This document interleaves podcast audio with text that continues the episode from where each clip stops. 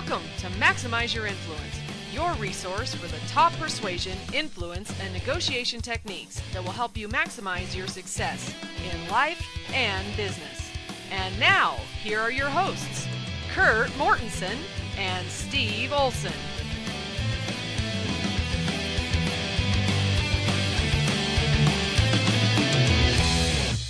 Welcome to episode 129 of Maximize Your Influence. I'm Steve Olson here with Kurt Mortensen, and we've got a full episode locked and loaded for you today about our continuing series on leadership. We've got a really great blunder, we've got a really great ninja coming your way, as well as Kurt's not going to get away without the Urkel button today. He's going to have to push Oh, that. yeah. An article he's very excited about. In fact, Kurt, I think I heard you laughing a little bit like Urkel when you were telling me about this article. You just couldn't hold back on the geekiness. Uh, no, I think you're wrong on that one. It was your imagination. It was my imagination. It's what you wanted to hear. It was one of those expectations. It was, It, was that, or you were totally snorting like Steve Urkel when you told me about the article. It was one all of the right, and I'll admit, you know, I do snore a little bit, so I could have fallen asleep during our conversation. Oh man, playing hardball on the Urkel today. That's right. It's not too going easy. Well, you're just back from uh, scenic Mexico. You do tell. More blunders, ninjas, sickness, food, fattiness, beach, whiteness, tanness. What are we talking about here?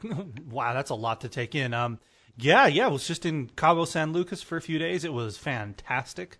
Stayed at the Playa Grande Resort. I totally recommend it if you've got a trip coming up to Cabo. It's a great resort, nice pool, nice grounds, and good food, and it's right there central to everything. You can walk to almost everything. So yeah, I had had some awesome food there in Cabo and got some good relaxation time in. So we were going to go jet skiing, but the wind kind of kicked up on the last day. But so we didn't get to do that. It was mo- mostly just a lazy, lazy trip, and I think I put on about five.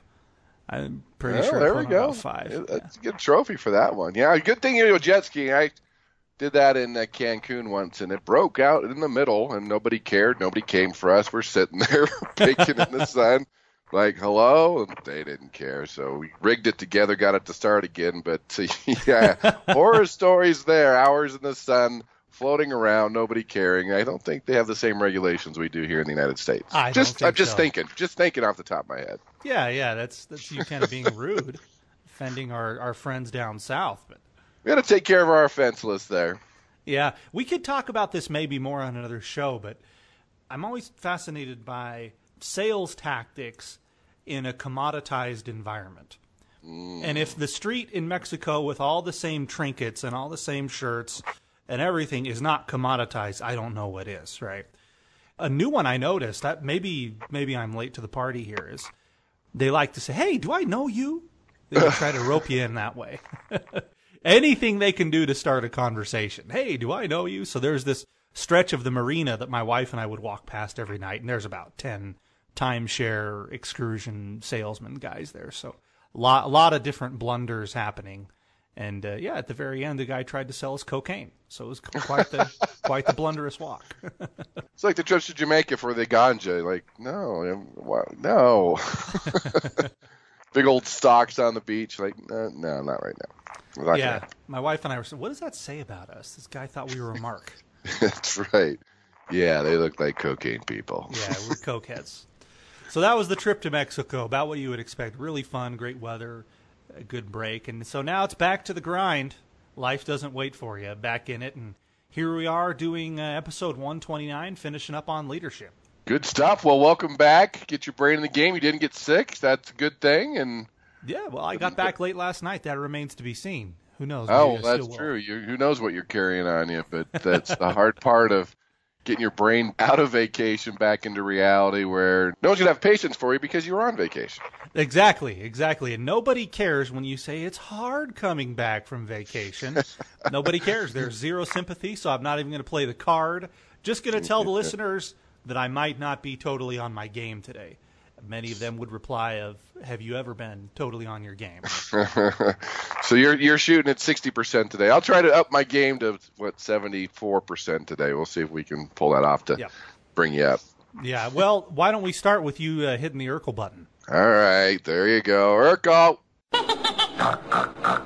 Kurt at 74% has a great article coming off of intuition.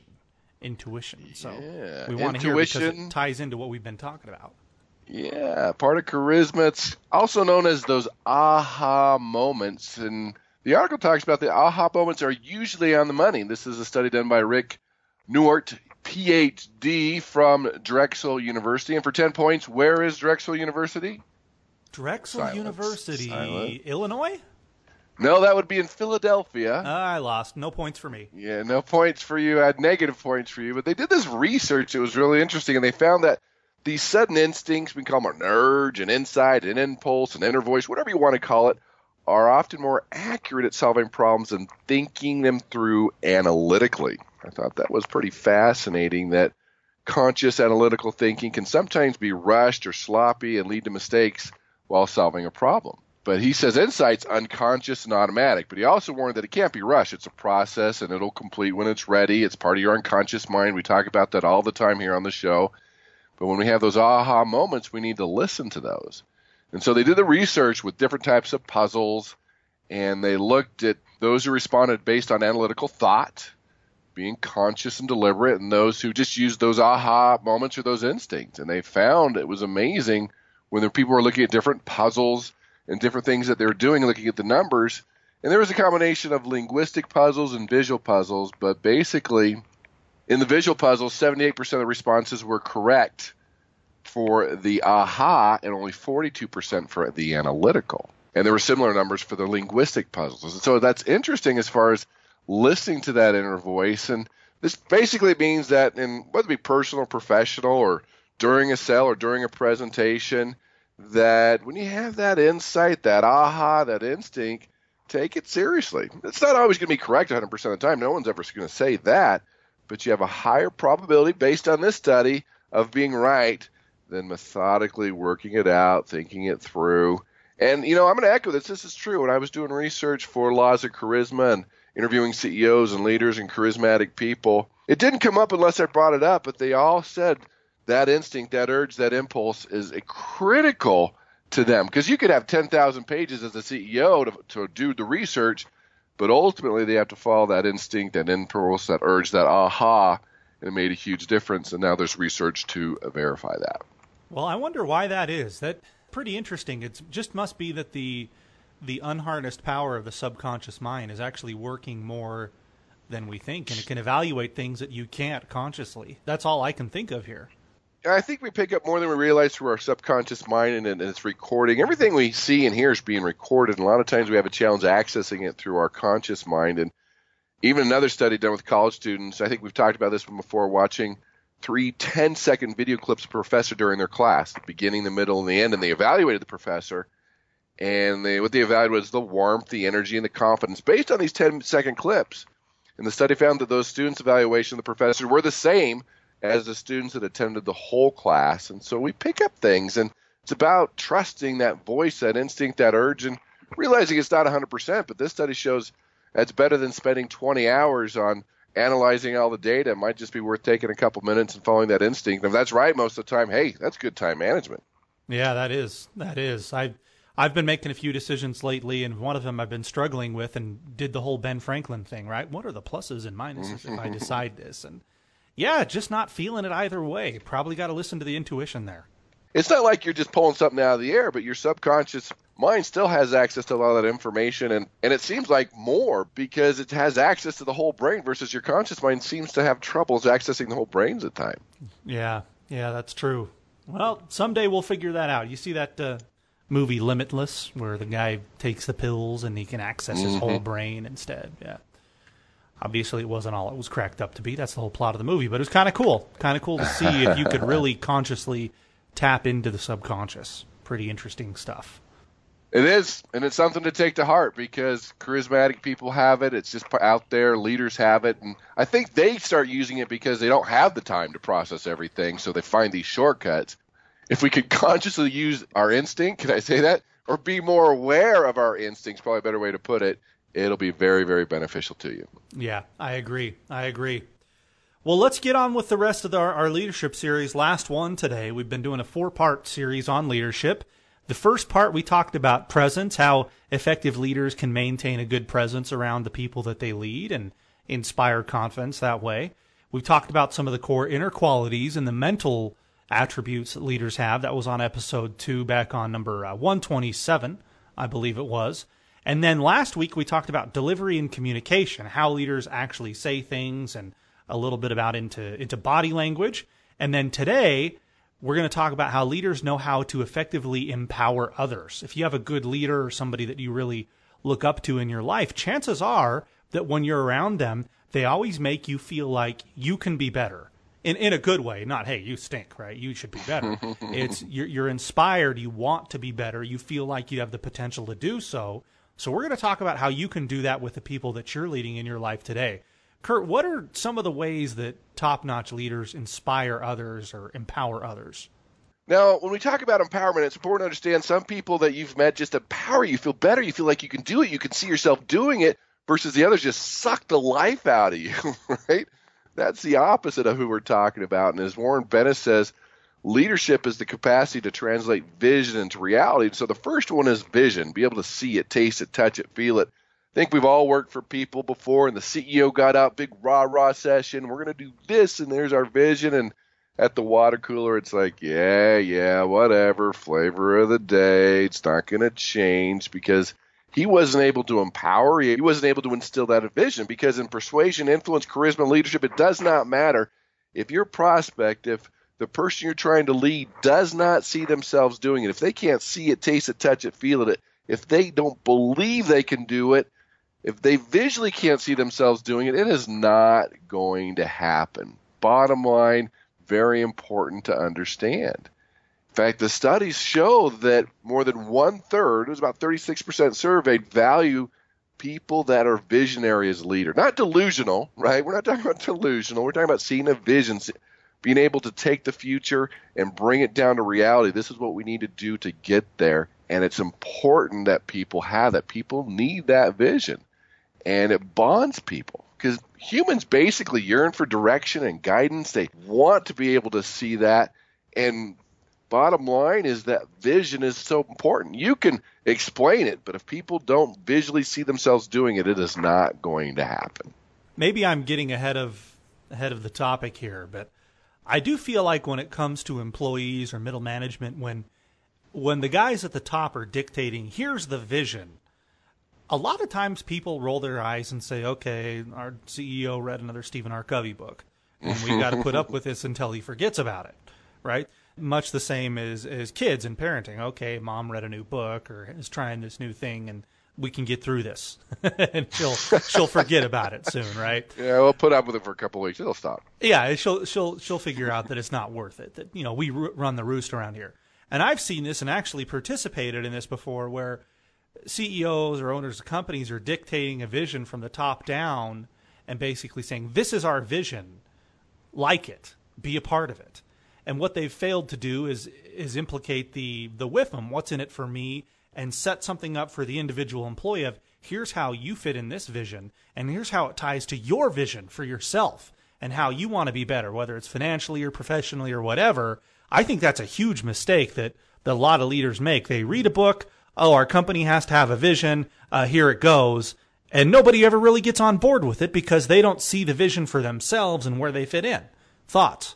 Oh, absolutely. There's no buy-in. It's like the mission statement when that was really popular. Well, here's our mission statement, and they found that even with a mission statement, something basic like that, that if people just put in their own mission statement, what do you think it should be? And well, let's fine tune it, let's adjust it, let's put it together. Even if they didn't use it as is or exactly, but people were able to input their mission statement, the people had more buy-in. And that's a critical thing. People will not have buy-in or see that vision. A, unless you paint the picture. I mean, that's important. You got to visually paint the picture. It's helpful if you have a common goal or a common enemy that everyone agrees to. And of course, you need to make sure that, that there's an action plan that seems realistic that they're going to do it because otherwise it's not going to happen. If there's no buy-in and they don't care, if they you haven't got their opinion, their advice, a lot of times it will backfire on you. And that's the biggest challenge with vision. Okay, okay. So there there has to be buy-in down the line. There has to be a vision in the first place. How else do we empower others beyond just creating this vision? Well, once you have the vision in place and people can see themselves doing it, and again, see it, taste it, touch it, feel it, make it become alive, you have to understand too to empower others. You have to understand, and this is one of the laws of persuasion. You have to understand self-esteem. You have to understand the ego. Bottom line is that you bruise someone's ego, you back someone to a corner, it shuts the doors to influence and leadership. But when you can enhance someone's ego, make them feel better about themselves, it opens the doors to influence and leadership. Right? Harry Truman, I said best. He says it's amazing what you can accomplish if you do not care who gets the credit. and that's true of a great leader. You know, all the managers want the credit, want the credit looked good, and all the people underneath were going, "Oh, wait a minute, that was my idea. I did all the work on that. Wait a minute," and it could be very damaging because that's the challenge: is that managers think they're leaders and they're not. Yeah. Managers, you do it because you have to. Leaders do it because you want to. And when you look at that self image and understanding different things that make a huge difference, and the ability to praise people is huge when you talk about leadership and empowering others and feeling needed, feeling wanted, being part of the team, being part of the group, being included. All those things, people do not realize that it has a huge impact. That's a great quote by Harry Truman. And it really kind of pulls it back and makes you see how much ego gets in the way of persuasion and leadership. Uh, so many times leaders don't want the people above them to perceive that their subordinates are rising above them or that they're better than them. And so many times people who are being led or you know you call them the company grunts or the people that are on the front line they don't do things because they feel like it doesn't matter if i do a really good job i get no credit i get no more money but really, there have been a lot of studies that show it's not necessarily the money, it's how valued they feel, isn't it? Oh, yeah. Study after study shows that managers think it's the money, it's the money. But no, that shows about number seven. Everything else is ego and esteem related as far as feeling included or being criticized and the different things that can either enhance a self esteem or hurt a self esteem. And, and bottom line, let's define self esteem as how much you like yourself. Yeah. And if you can enhance that and believe in people and help them feel included, it will go a long, long way. What else can we do to empower others as a leader?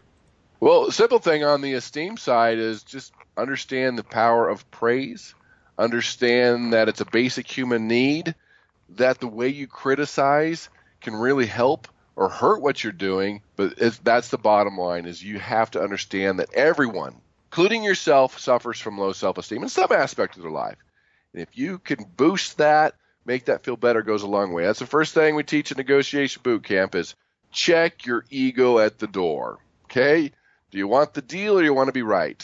right? Right, right. You can prove yourself right. You can argue and win. You can back them in a corner. You can show them how stupid they are. Well, good for you. You did it, but you lost all that money. You lost the deal. Right, right. Do you want the deal or do you want to be right?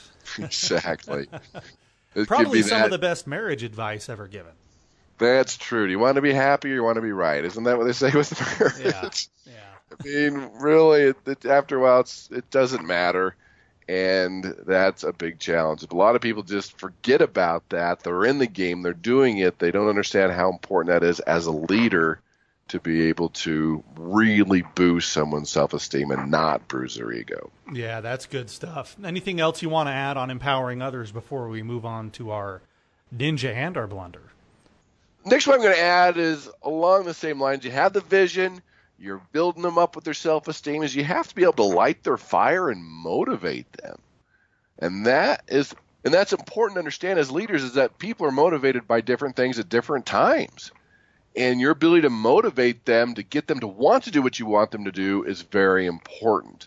In fact, a study shows that 59% of employees said their companies do not do enough to motivate them because the company thinks, well, they should be self motivated.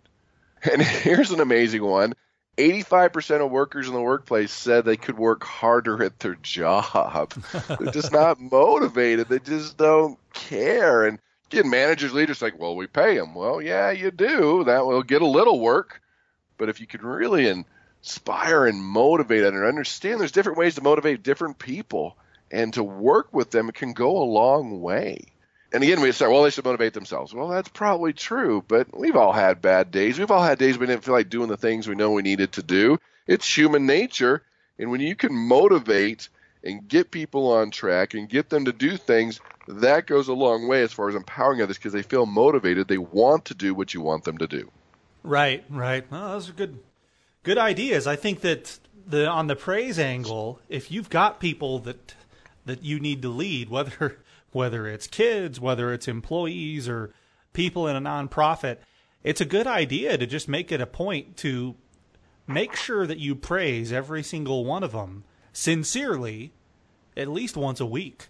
Give them a sincere compliment. Look for something that you can really say with a straight face that you mean it.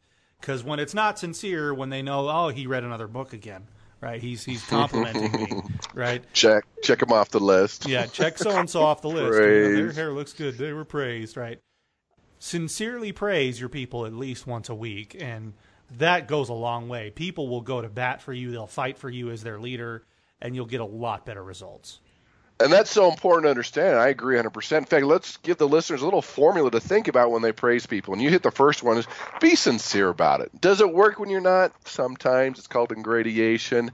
But here's one of the most important things is you need to be specific because when you praise somebody, especially those with low self-esteem, they're going to discount it. Oh, you look great in that dress. Oh, this old thing, I, I found it in the trash can, right? Yep. They're going to discount it. So you got to be specific and say, you know, the way you handled that, or the way you closed the deal, the way you did that negotiation, the way you turned them around, be specific so they can't discount it. And remember, it's obvious, but I have to put it out there. Only praise positive things, right? You don't go to a family reunion and see Uncle Frank and say, "Good for you, still alive." I thought you'd be dead by now with all the bacon that you eat. Probably yeah. wouldn't be yeah. a, a good praise. So specific, sincere, and positive. Use that formula. People will do almost anything for you. I saw a leader, a, a, business leader once say this was to, I think, some kind of a mid-level administrative assistant. He said, "Hey, when that call came in earlier today, you did a really great job about handling my schedule and making sure that their expectations were set." And she did exactly what you said. She tried to discount it, even though he was very specific. Well, oh, I don't know, I, I just, I didn't know. And and he said, "Hey, guess what? Nothing you can say is going to change my mind." You did a great job. You're not going to convince me otherwise. You just got to learn to live with the fact that you just did an awesome job. And he walked off. That's and I saw, awesome. I saw her uh, kind of smile to herself. She didn't know that I was watching. Yeah, but it was uh, pretty interesting. Very good, solid, sincere compliment. Well, that's an important safety tip is when you discount the person praising you, you're discounting them. So the best thing to do is say thank you. Yeah. Thank you very much. That's right. Just say thanks. All right, good stuff, Kurt. Need you to cue up the blunder. All right, blunder, our friend Homer, go. Don't, don't, don't. So we love it. Politics, trips to Mexico. These are the things that make a lot of great blunders available to us. And we've been talking about leadership, uh, these kinds of things. And we've got a two phase blunder ninja going today. Uh, recent presidential debates. This was back on February 29th, Leap Day, February 29th in a rally by Marco Rubio, one of the Republican candidates for president. And uh, many people are not happy with where the the discourse has gone, the political discourse. Yeah, I, I, don't know that anybody's ever been happy with that in the history of the world, but uh, many people are thinking, yeah, this is definitely a notch down the ladder. It, it's getting worse. Uh, we've got the audio queued up where Marco Rubio makes, uh, you know, kind of hints at the size of Donald Trump's manhood, and oh, uh, we just get to see a little montage of where this went. Here we go. He's always calling me Little Marco, and I'll admit, the guy he's taller than me is like 6'2", which is why I don't understand why his hands are the size of someone who's 5'2". Have you seen his hands? They're like this. And you know what they say about men with small hands? Oh boy. Well, there you go can't trust them. He said I had small hands. Actually, I'm 6'3", not 6'2", but he said I had small hands. They're not small, are they? I never heard, I never heard that one before. I've always had people say, Donald, you have the most beautiful hands. Right? He hit my hands. Nobody has ever hit my hands. I've never heard of this one. Look at those hands. Are they small hands? And he referred to my hands. If they're small, something else must be small. I guarantee you there's no problem. I guarantee. Okay.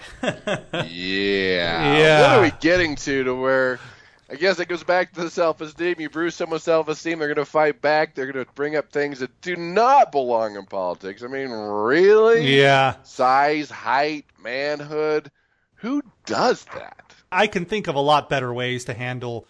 You know, I don't know whose idea it was in the Rubio camp to go after the hands, or if he just thought of that on stage. But uh, I can think of a lot better ways to deflect that and kind of really elevate yourself above your opponent. And uh, Trump, uh, in many cases, does, he he likes to get down in the gutter, which he certainly did here. So they're both kind of down there now, and uh, that was pretty bad. and that's what happens: attack, a punch, attack, another punch, attack back, another punch. You keep going. It's just a downward spiral versus someone neutralizing it and handling it in such a way to where it stops that downward spiral. Yeah, exactly, exactly. So we want to contrast that. Why don't we cue the ninja? Oh, ninja go! This is uh, from back in the day. What was this? Uh, 1980 something. Ronald Reagan Yeah, versus. Walter Mondale. Yeah, in a presidential debate, and Reagan, uh, charismatic leader. Many people would uh, would agree with that. So even the people that don't like his politics can can usually admit that uh, he he knew what he was doing as far as speaking goes. He's pretty good at that side of things. So let's hear how he handled an attack from. This was actually uh, the moderator of the debate. You already are the oldest president in history, and some of your staff say you were tired after your most recent encounter with Mr. Mr. Uh, Mondale. Um, I recall yet that President Kennedy had to go for days on end with very little sleep during the Cuba Missile Crisis. Is there any doubt in your mind that you would be able to function in such circumstances? Not at all. Mr. Trewhitt, and I, and I want you to know that also I will not make age an issue of this campaign. I am not going to exploit for political purposes my opponent's youth and inexperience. Well yeah. done. Well done, right? and that's why they called him the Teflon president. Things just didn't stick. You could attack, but with a smile, with humor, he- whether it was getting to him or not. I mean, that was a low blow. He was, he was, I think, in his 80s or getting close to that, and uh, that was a low blow. And he handled it with humor. It never came up again. He, everyone laughed. It diffused the situation. He was more likable versus, I mean, he could have attacked back. Well, yeah, well, but he has small hands and a small brain, and he's not very old, and he Yeah. didn't graduate from college, the best college here, and he didn't do this, and his mother did this, and okay, all right, Yeah, you can because that's the natural instinct. right. When you truly understand heckling, you truly understand self-esteem, ego, and those different things, you'll get a whole different response. It's going to be refreshing to see someone who could actually do that in politics right now. I can't really name names of the person who doesn't really get down in the mire and start slinging mud, and then it just gets messy for everyone. Yep, yep. There you go. So we thought it would be good to contrast those two moments in in the debates and kind of show you what's happening. And maybe one of the candidates in in this year's election is going to rise to that occasion, and instead of slinging mud back, he just kind of deflects it and makes everybody laugh, and they almost even forget what the question was, what the issue was when when they pull a Reagan like that. So pretty good stuff. So that's what we have today for the show for episode 129 of Maximize Your Influence. Everybody remember to follow us on Twitter. Our handle is Influence Max, or you can like us on Facebook. Just punch in Maximize Your Influence into the search bar on Facebook. That's where we put lots of uh, different links to articles and funny stories and uh, funny blunders and things like that. And you can always go directly to the website, maximizeyourinfluence.com, to listen to the episodes, check the blog entries, and as always, subscribe to us on iTunes whenever we release a new show. It'll automatically download to your Apple device. So there you go, Kurt. That's episode 129 in the books. Everyone, And thanks for listening. Books, thanks for listening. Appreciate you being here. Take care and have a great week.